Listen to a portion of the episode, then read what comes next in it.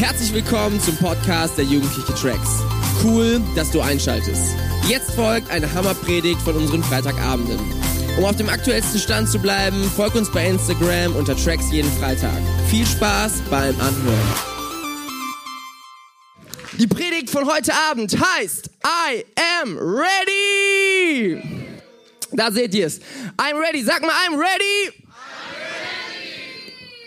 Das ist gut, weil heute ist der letzte Abend. Und ähm, ja, mach dich bereit für all das, was kommt, für all das Gute, was Gott vorbereitet hat. Wenn jemand sagt, I'm ready, dann stellst du sofort die Frage, ready for what? Wofür bist du bereit? Wenn jemand sagt, wenn du bereit sein musst, wenn dich irgendwer fragt, so, du bist irgendwo auf dem Sportplatz und jemand fragt dich, hey, bist du bereit? Dann kann es sein, dass du an dieser Linie stehst äh, ob du es gemerkt hast oder nicht. Und eigentlich beginnt gerade ein Rennen. Und äh, wenn dich jemand fragt, dann heißt das, irgendwas geht los. Okay, gleich kommt ein Startschuss und dann geht etwas los, was wichtig ist.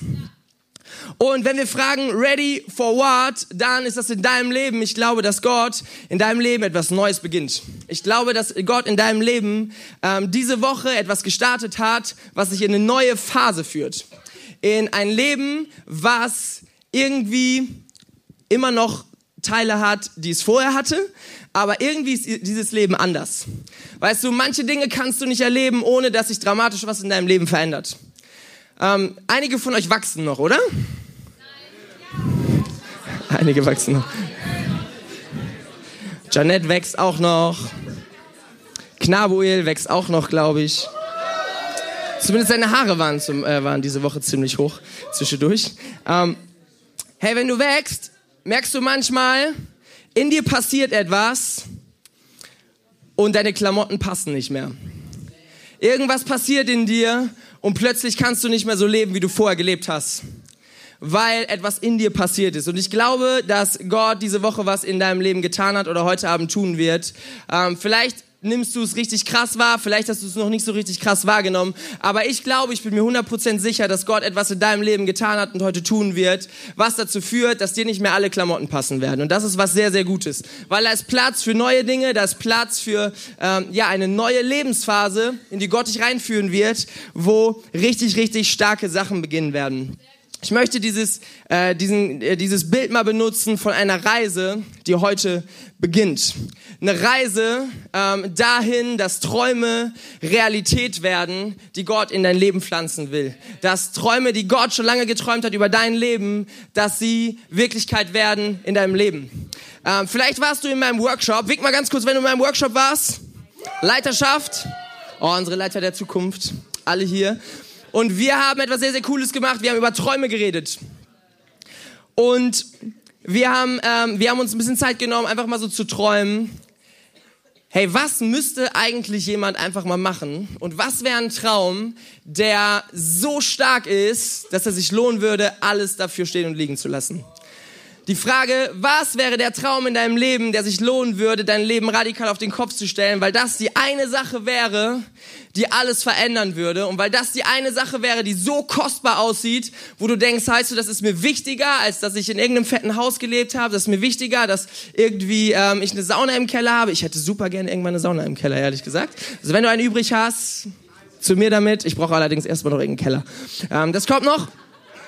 Ja, Träume, Träume, Träume. Heute geht's los, ich hab's gesagt. Hey, ähm, Träume können einen riesen Unterschied machen. Ähm, und ich fand's total geil.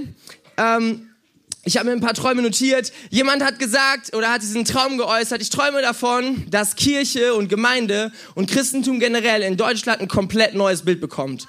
Dass Kirche und Gemeinde nicht mehr dieses Verstaubte ist und dass Leute darüber denken, boah, das ist sehr, sehr langweilig, was sie tun.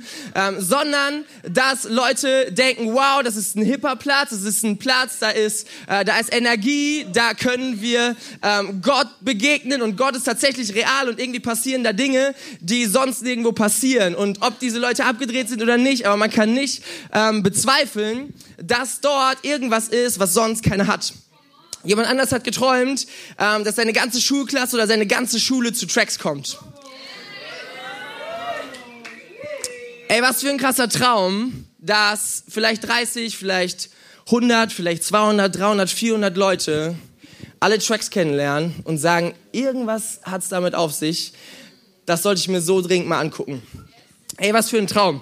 Ähm, jemand anders hat geträumt, irgendwann möchte ich Kinder unterrichten und ich möchte sie positiv prägen, weil ich sehe, dass so viele Lehrer das einfach nicht schaffen und ich möchte den Unterschied machen und ich möchte mich investieren in, in Kinder. Ist das nicht cool? Ähm, für, ich weiß nicht, wie lange arbeitet man so, ein paar Jahrzehnte auf jeden Fall. Und ein paar Jahrzehnte am Stück, einfach für Kinder da zu sein, mit dieser Vision, mit diesem Traum. Ich möchte einen Unterschied machen für diese Kinder. Hey, wie stark ist das, das zu sagen, hey, das ist mein Traum. Und ich glaube, dass Gott dich übernatürlich gebrauchen will, um Träume zu erreichen, die du niemals sonst erreichen könntest. Und das sind für mich Heldengeschichten. Weißt du, Heldengeschichten machen für mich aus, er ist ein Held und er tut Dinge, die sonst man eigentlich nicht tun könnte, oder? So, wenn du an Held denkst, das ist jemand, da denkt man, krass, wieso hat wie hat er das hingekriegt? Oder was hat der für, für krasse Kräfte? Wie kann derjenige das tun, was er tut? Weil das kann eigentlich kein Mensch tun. Und ich glaube, dass hier heute 170 Menschen in diesem Raum sitzen, die vor meinem inneren Auge Helden sind. Und zwar Potenzial haben, um ein Held zu werden.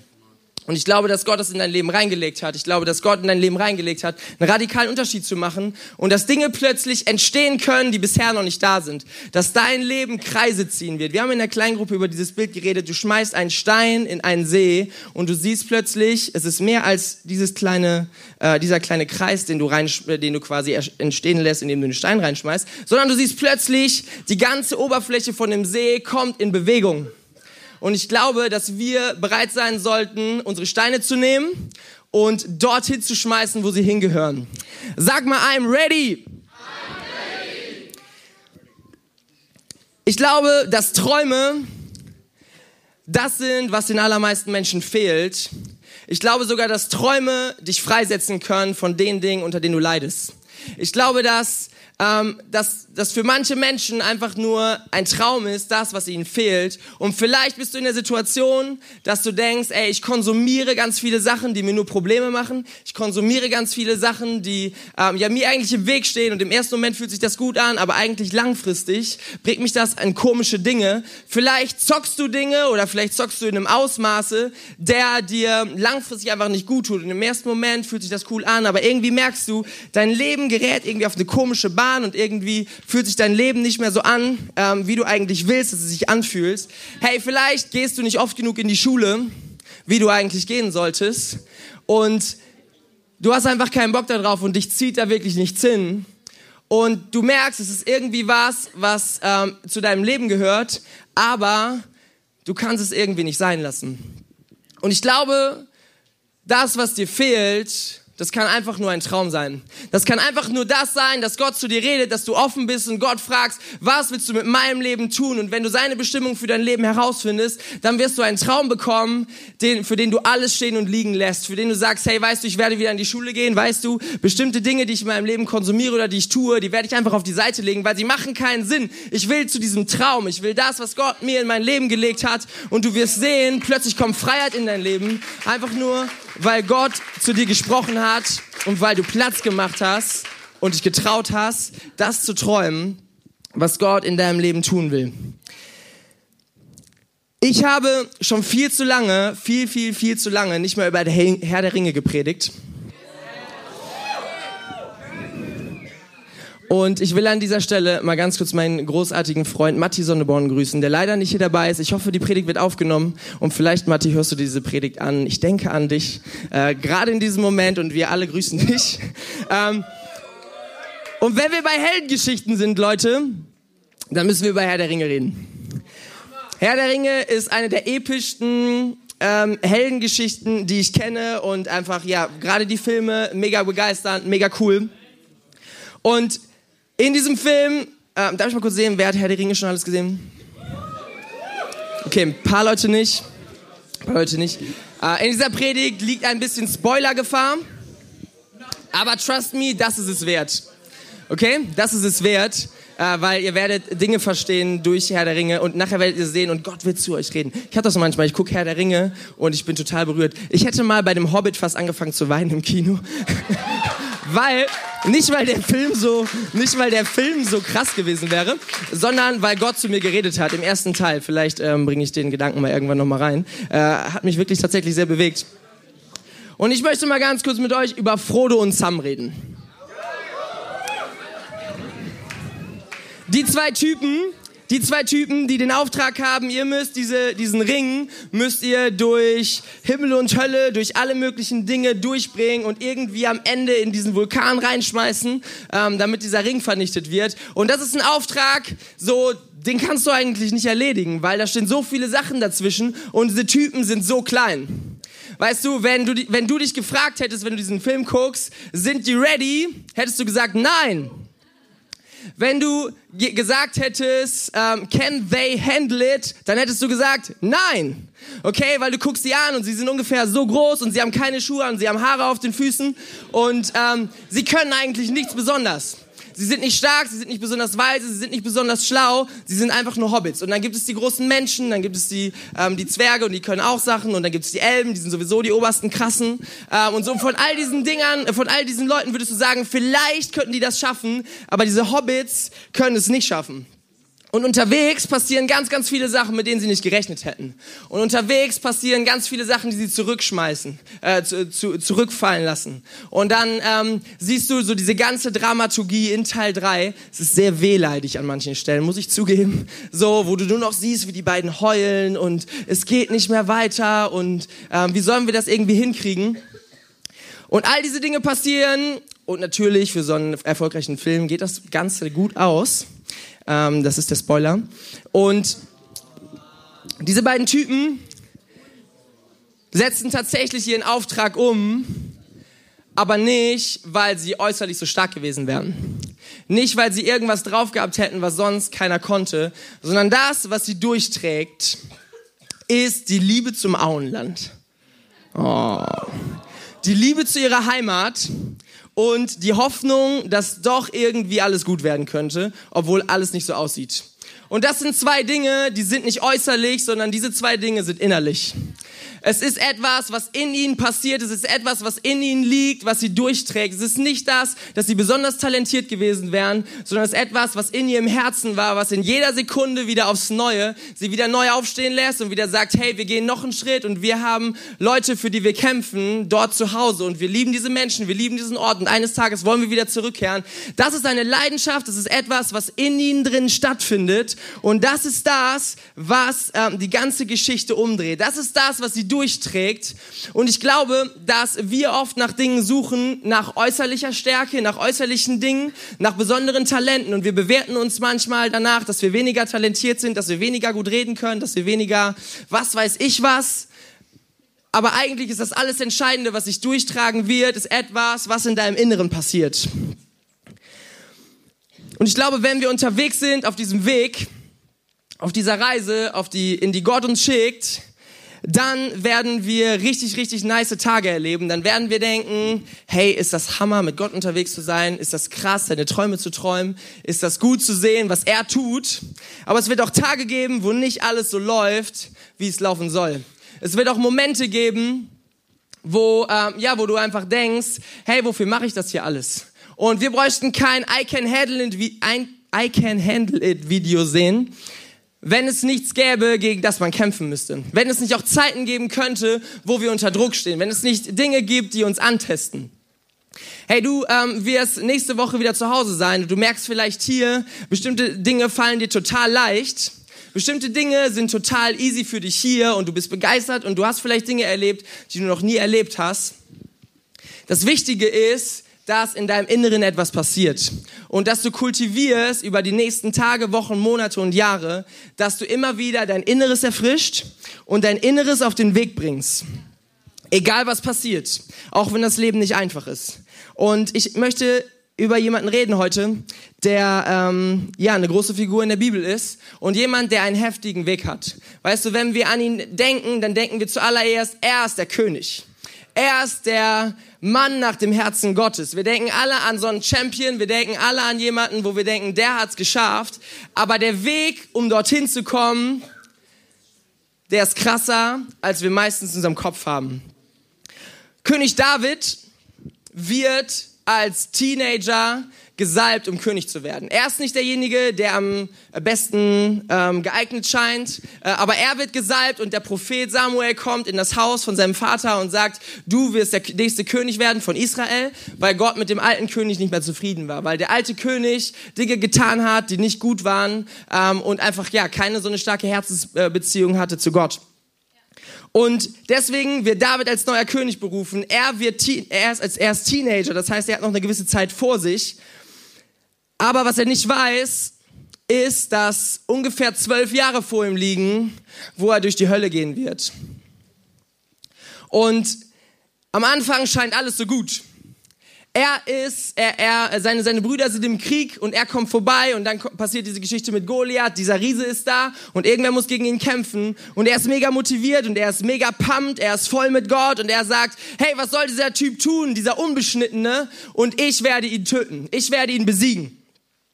Und dann ähm, zieht er los in die Schlacht mit einer Steinschleuder und er legt diesen, diesen Riesen und er ist plötzlich der Held.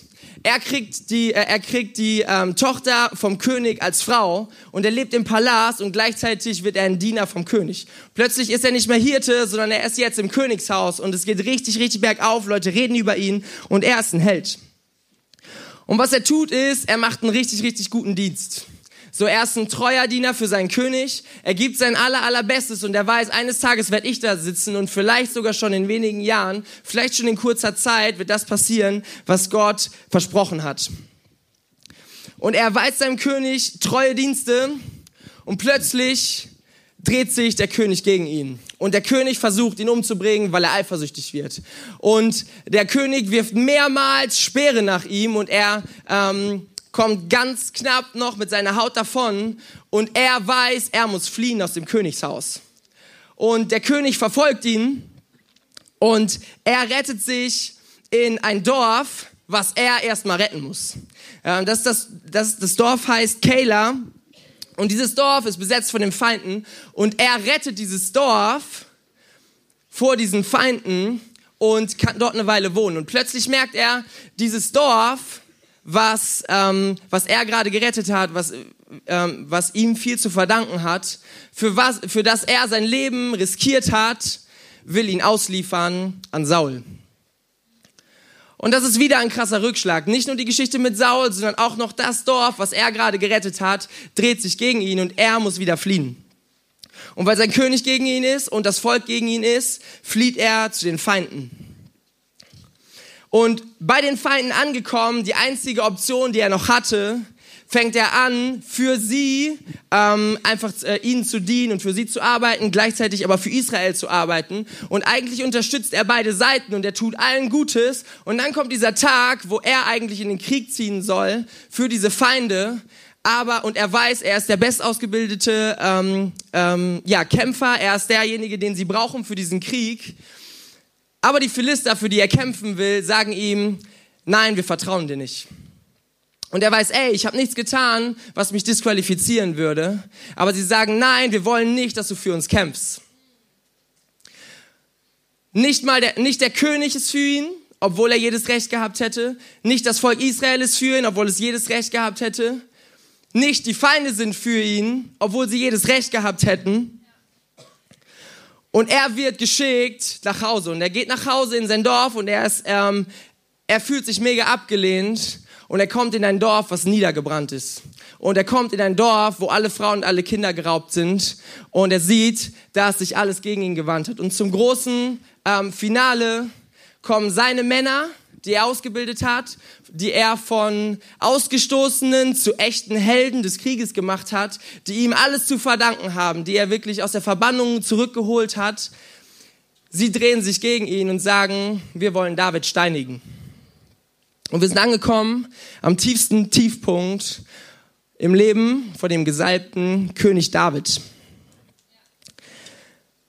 Und dann passiert Folgendes und wir lesen Bibelstelle 1 Samuel 30, Vers 6. Und David geriet in große Bedrängnis, weil die Leute ihn steinigen wollten. Denn die Seele des ganzen Volkes war, war erbittert. Ein jeder wegen seiner Söhne und Töchter. David aber stärkte sich in dem Herrn, seinem Gott.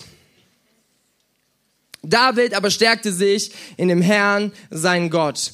Wir sind angekommen an dem Punkt, wo David jedes Recht gehabt hätte zu sagen, ich bin raus. Wo David jedes Recht gehabt hätte zu sagen, ich bin verletzt und das, was mit mir gemacht wurde, das ist nicht gerecht. Das ist nicht gerecht von Menschen, das ist nicht gerecht von Gott. Das, was ich erlebe, das an diesem Punkt, an dem ich gerade angekommen bin, das ist zu viel, das ist dieser eine Schritt zu weit.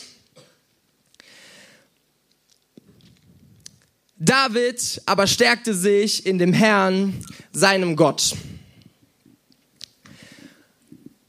Und was passiert, ist, dass David von Gott gesagt bekommt, du sollst deine Männer nehmen, die ihn eigentlich gerade steinigen wollen, und du sollst die Frauen und Kinder zurückholen.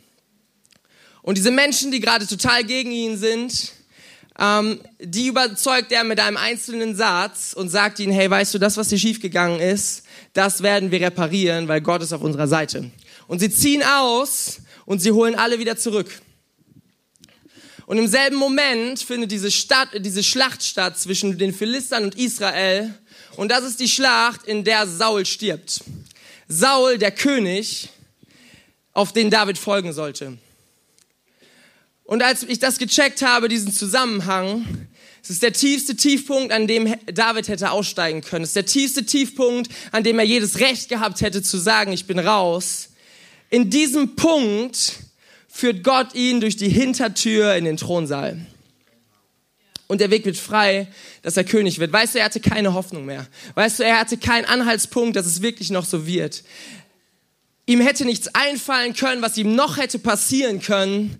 Aber Gott ist in diesem Moment da und er dreht alles um, weil David jemand war, der sich stärkte in dem Herrn, weil David nicht losgelassen hat und weil David wusste, je höher der Druck von außen wird, desto höher muss der Druck in ihm werden. Je mehr Druck auf sein Leben lastet, desto mehr muss er sich füllen mit seinem Gott und er weiß, er kann alles durchleben, er kann alles schaffen, weil Gott ihm ein Wort gegeben hat und weil Gott ihm etwas versprochen hat, was Gott immer halten wird.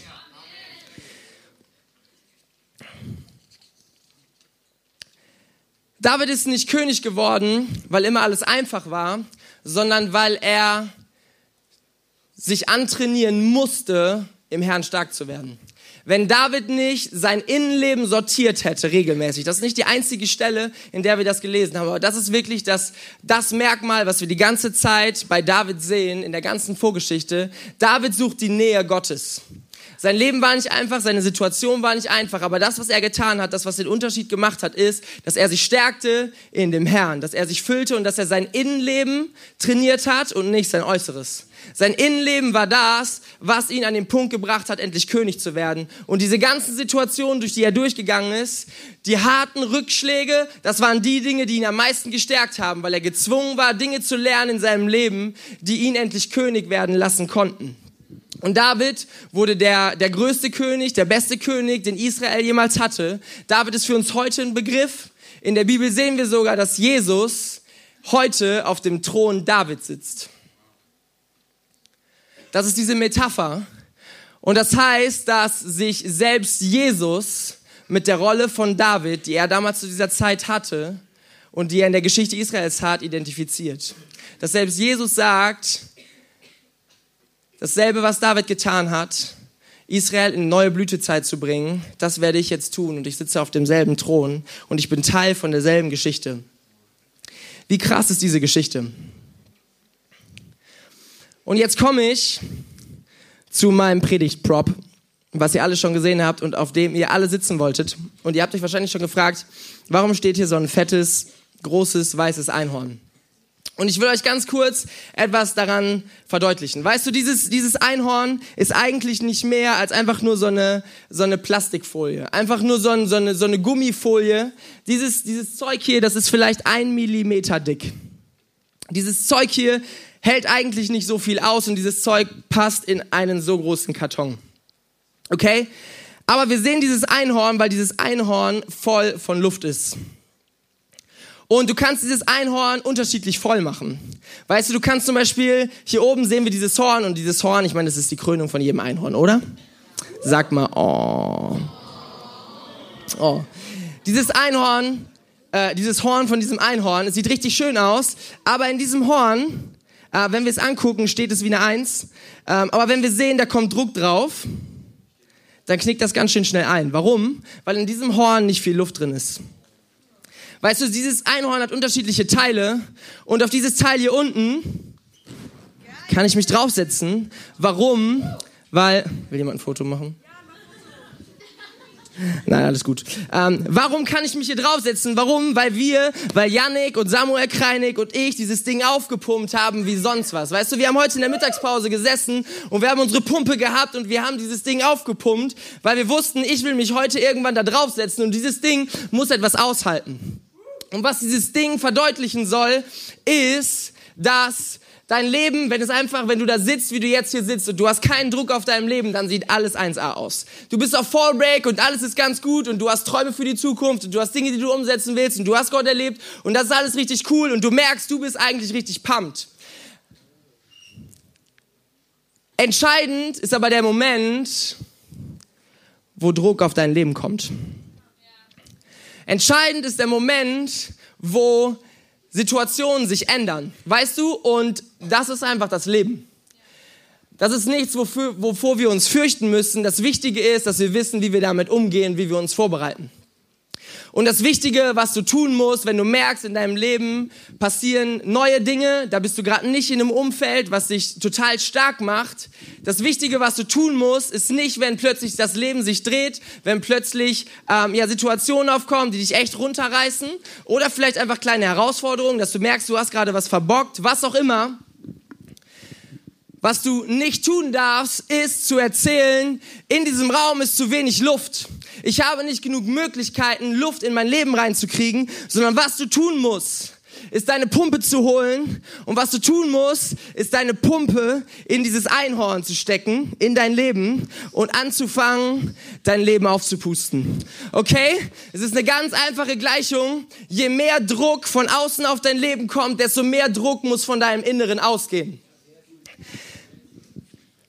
Du kannst Worte des ewigen Lebens in dein Leben reinlegen, aber du kannst sie auch einfach außerhalb von dir liegen lassen. Du kannst all das nehmen, worüber gepredigt wurde, das ist alles ganz nett und du gehst nach Hause und sagst, hey, wir haben super coole Sachen gelernt, aber du kannst anfangen, deine Pumpe zu nehmen und sie in dein Leben reinzupusten. Du kannst deine Pumpe nehmen und kannst all das nehmen und sagen, mein Inneres wird stark in diesem Moment und ich kann aushalten, was auch immer, weil ich weiß, dass mein Gott für mich ist. Ich kann aushalten, egal was kommt. Ich kann durch die schlimmsten Situationen gehen, weil ich weiß, dass Jesus Christus für mich am Kreuz gestorben ist, weil ich ich weiß, dass sein Blut ähm, stärker ist als alles. Er ist, er ist für alles gestorben, alles ist bereinigt. Jede Schuld, die du auf dein Leben laden kannst, kannst du vor ihn bringen. Er wird dich niemals alleine lassen. Er wird niemals sagen, hey, das war zu krass, was du gebracht hast, sondern du kannst immer zu ihm kommen. Er ist immer treu und gerecht. Er ist immer heilig. Er steht zu dir.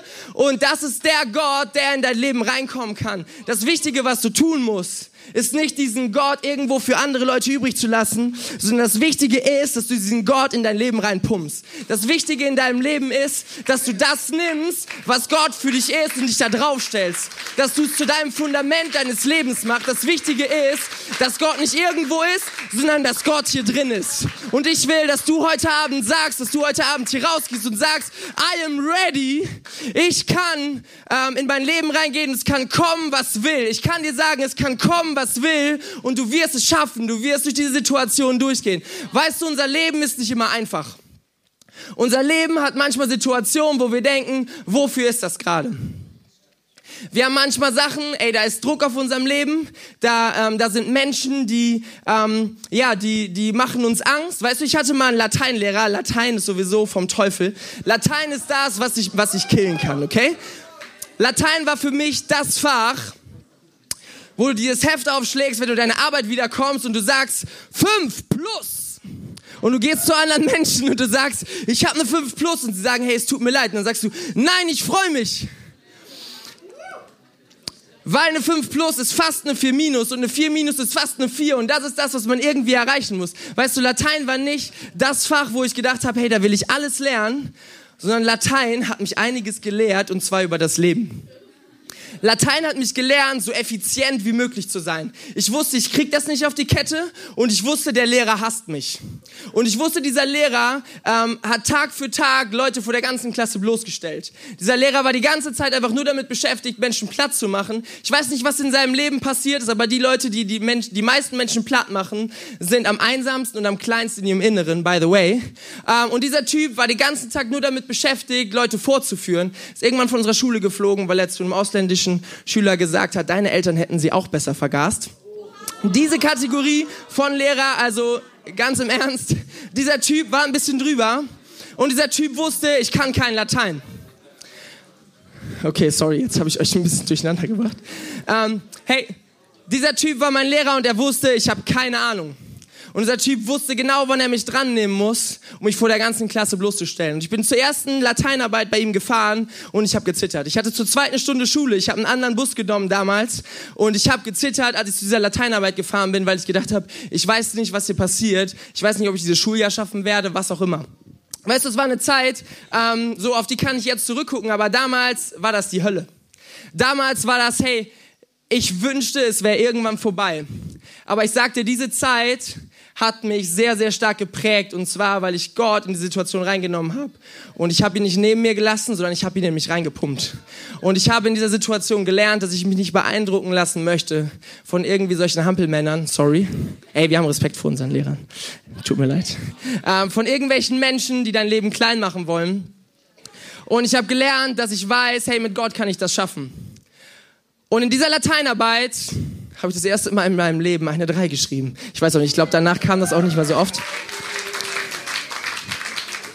Ey, die, diese, diese Phase in meinem Leben war nicht so cool, aber ich habe einiges gelernt.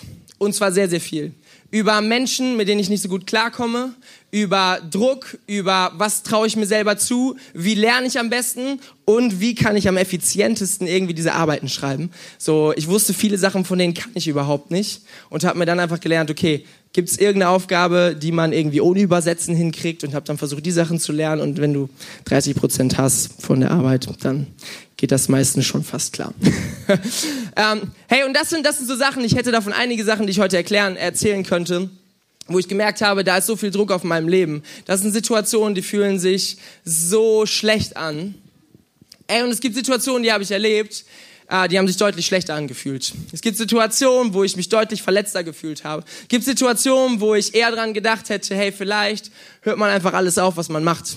Weißt, es gibt, es gibt bei jedem Leben gibt es Situationen, aber das Wichtige ist, wenn du auf einer Reise bist und Gott heute oder diese Woche eine Heldengeschichte mit deinem Leben anfängt zu schreiben. Das Wichtige ist nicht, was du kannst. Das Wichtige ist nicht, was deine Talente sind. Das Wichtige ist nicht, wie du reden kannst. Das Wichtige ist nicht, wie du aussiehst. sondern das Wichtige ist, dass du einen Gott in deinem Leben hast, der dich von innen aufpumpt.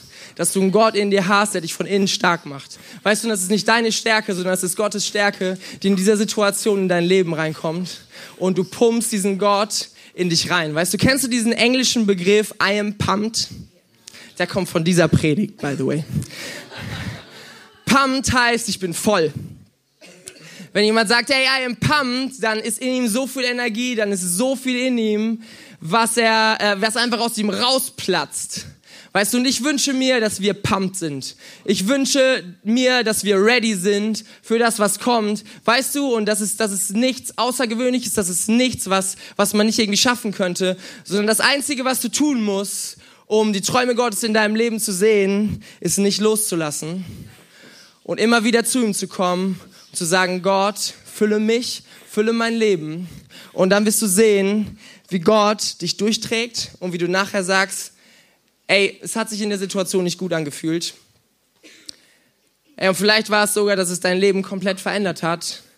Aber du wirst sehen, dass es dich was gelehrt hat, was du brauchst, um das zu tun, was Gott tut. Weißt du, David konnte nur der beste König Israels aller Zeiten werden, weil er vorher gelernt hat, dass er sich in dem Herrn stärken muss dass er keine andere Wahl hat. Und das hat er gelernt und deswegen konnte er so treu sein und deswegen konnte er das Land so regieren, wie Gott es wollte. Ich möchte euch kurz eine Bibelstelle zeigen von jemandem, der im Gefängnis saß. von jemandem, der etwas geschrieben hat, um andere Menschen zu ermutigen, als er ähm, eigentlich an einem Ort saß, wo keiner sein wollte und wo er auch nicht lange bleiben wollte. Und äh, dieser Ort ist ein Gefängnis und dort saß Paulus. Und er schreibt folgenden Text in Epheser 6, Vers 10 folgende. Noch ein Wort zum Schluss. Werdet stark durch den Herrn und durch die mächtige Kraft seiner Stärke.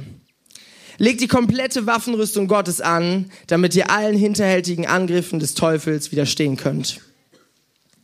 Ich überspringe mal ein bisschen, weil sonst ist der Text zu lang. Vers 13. Bedient euch der ganzen Waffenrüstung Gottes. Wenn es dann so weit ist, werdet ihr dem Bösen widerstehen können. Ich springe nochmal in Vers 14. Sorgt dafür, dass ihr feststeht, indem ihr euch mit dem Gürtel der Wahrheit und dem Panzer der Gerechtigkeit Gottes umgibt. Eure Füße sollen für die gute Botschaft eintreten, die den Frieden mit Gott verkünden. Setzt den Glauben als einen Schutzschild ein, um die feurigen Pfeile des Satans abzuwehren. Setzt den Helm eurer Rettung auf und nehmt das Wort Gottes, euer Schwert, das der Geist euch gibt.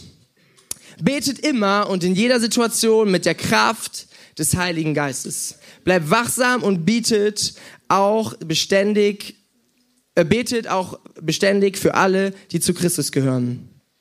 Und jetzt kommen ganz kurz äh, kommen zwei Verse, wo er ein bisschen Einblick gibt in sein Leben. Betet auch für mich und bittet Gott, mir die richtigen Worte zu geben, wenn ich mutig das Geheimnis seiner guten Botschaft weitersage. Ich bin im Gefängnis, weil ich als Gottesbote für, diesen, für, für diese, Botschaft, diese Botschaft verkündet habe. Betet darum, dass ich weiter so offen und furchtlos rede, wie es mir aufgetragen wurde. Er ist im Gefängnis und er redet offen und furchtlos. Er tut das weiter, was er immer schon tun wollte, was der Traum Gottes für sein Leben ist. Weißt du, dieser Typ sitzt an einem Ort, wo kein anderer sein will und dieser Typ ist pumped. Dieser Typ ist ready und er hat noch so viel drauf, dass er sogar noch einen Brief schreibt an andere Christen und ihnen sagt, wie sie genauso pumped sein können, wie sie genauso ready sein können, wie sie genauso voll sein können. Und er dröselt das ein bisschen auf. Kennt ihr das Wort dröseln? Ähm, er schlüsselt das ein bisschen auf. Äh, und das allererste ist der Gürtel der Wahrheit. Weißt du, du solltest dich füllen, ähm, regelmäßig, von mir aus machst täglich, die ganze nächste Woche. Du solltest dich füllen mit der Wahrheit Gottes über dein Leben. Du solltest dich nicht füllen mit dem, was andere Menschen über dein Leben sagen, sondern du solltest dich mit der Wahrheit füllen, dass Jesus Christus für dich gestorben ist, dass er auf deiner Seite ist, dass er dich niemals verdammen wird. Und all das, was wir diese Woche gehört haben, weißt du, dieser Gott, der auf deiner Seite ist und der dich durchtragen wird in jeder Sekunde. Wir sollen uns füllen mit dem Panzer der Gerechtigkeit. Gerechtigkeit ist, dass du Dinge aus deinem Leben verbannst, die Gott nicht gefallen. Einfach damit du keine Angriffsfläche hast für den Feind. Ja, weißt du, wir kämpfen alle gegen Sünde. Ja, weißt du, wir kämpfen alle gegen Dinge in unserem Leben, ähm, die wir dort nicht haben wollen und wo wir sagen, hey, die gefallen Gott nicht. Hey, weißt du, das geht jedem in diesem Raum so. Und diesem Prozess, dieser Prozess, in dem wir alle drinstecken, regelmäßig zu Gott zu kommen und zu sagen, hey Gott, ich habe es wieder nicht geschafft der ist total normal. Das sollte ein Prozess sein, den wir jeden Tag gehen sollten. Aber du kannst nicht stehen bleiben. Du kannst nicht einfach sagen, hey, ich lasse das so oder ich gehe weg von Gott, sondern du solltest dir den Panzer der Gerechtigkeit umlegen und jedes Mal wieder sagen, Gott, ich bete, dass du mir vergibst und ich will in meinem Leben aufräumen und ich will Gerechtigkeit in meinem Leben haben. Die Füße der Bereitschaft, die gute Botschaft zu verkünden, ist das nächste. Das ist etwas Aktives. Das ist etwas loszugehen. Das ist etwas nicht sitzen zu bleiben, nicht über alles nachzudenken, sondern sehr, sehr praktisch zu werden. Zu sagen, weißt du, heute Morgen von mir aus morgen früh oder übermorgen oder wann auch immer du, wann du zu Hause sitzt. Heute ist ein Tag, wo ich nach vorne gehen werde. Heute ist ein Tag, da werde ich nicht einfach darauf warten, dass was passiert, sondern ich werde aktiv nach vorne gehen. Hey, und ich pumpe das in mein Leben rein. Ich pumpe in mein Leben rein, dass ich, ähm, dass ich Dinge anpacken werde. Ich pumpe in mein Leben rein, dass ich darauf lauere, dass Gott etwas tut. Dass ich darauf warte, dass der Heilige Geist das tut, was er so gerne tut, Menschen zu berühren. Wir haben das Schild des Glaubens den Glauben nicht, dass wir selber so klein sind, sondern den Glauben, dass Gott so groß ist. Und wir pumpen uns jeden Tag voll mit dem Glauben, dass Gott über allem steht.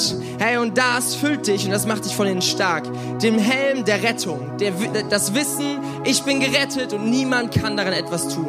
Die Ewigkeit steht fest und niemand kann daran rütteln und ich brauche mich nicht verunsichern lassen von irgendwas, sondern ich weiß, egal was passiert, meine Ewigkeit ist, im, ist beim Herrn und ich bin genau auf dem richtigen Weg. Wir brauchen das Wort Gottes, euer Schwert. Gottes Worte sind wie ein zweischneidiges Schwert, steht in einer anderen Stelle. Das ist etwas, was Dinge durchtrennt in deinem Leben. Füll dich jeden Tag Füll dich in jeder Situation mit dem, was Gott in dein Leben spricht. Ob es die Bibel ist, ob es Predigten sind, ob es Dinge sind, die der Heilige Geist dir direkt sagt, hey, aber das sind Dinge, mit denen kannst du dich vollpumpen. Bete mit der Kraft des Heiligen Geistes. Hey, wir haben gestern darüber geredet und ich glaube, jeder, Gott hat jedem hier eine geistliche Gabe geschenkt. Wenn du gebetet hast, Heiliger Geist, bitte aktiviere diese Gaben, die du nämlich reingelegt hast. Ich glaube, dass du mindestens eine Gabe von ihm bekommen hast, die du benutzen kannst, die du anwenden kannst und die wirklich ähm, ja, einen krassen Unterschied machen werden in deinem Leben, womit du übernatürliche Dinge erleben kannst, ähm, die sonst keiner tun kann. Das sind Dinge, die dich von innen stark machen, egal in welcher Situation. Ich bitte euch einmal mit mir zusammen aufzustehen.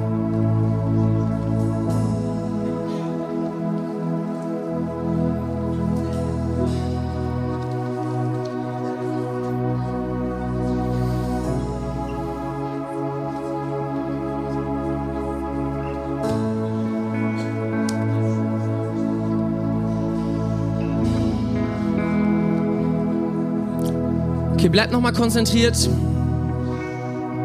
Lass uns diesen Moment nicht verstreichen lassen, sondern lass uns alles rausholen, was hier heute Abend drin liegt. Ich glaube, die allererste Sache, ich möchte mir jetzt Zeit nehmen, mit euch zusammen euer Leben voll zu pumpen und zu entscheiden, wie werdet ihr das tun.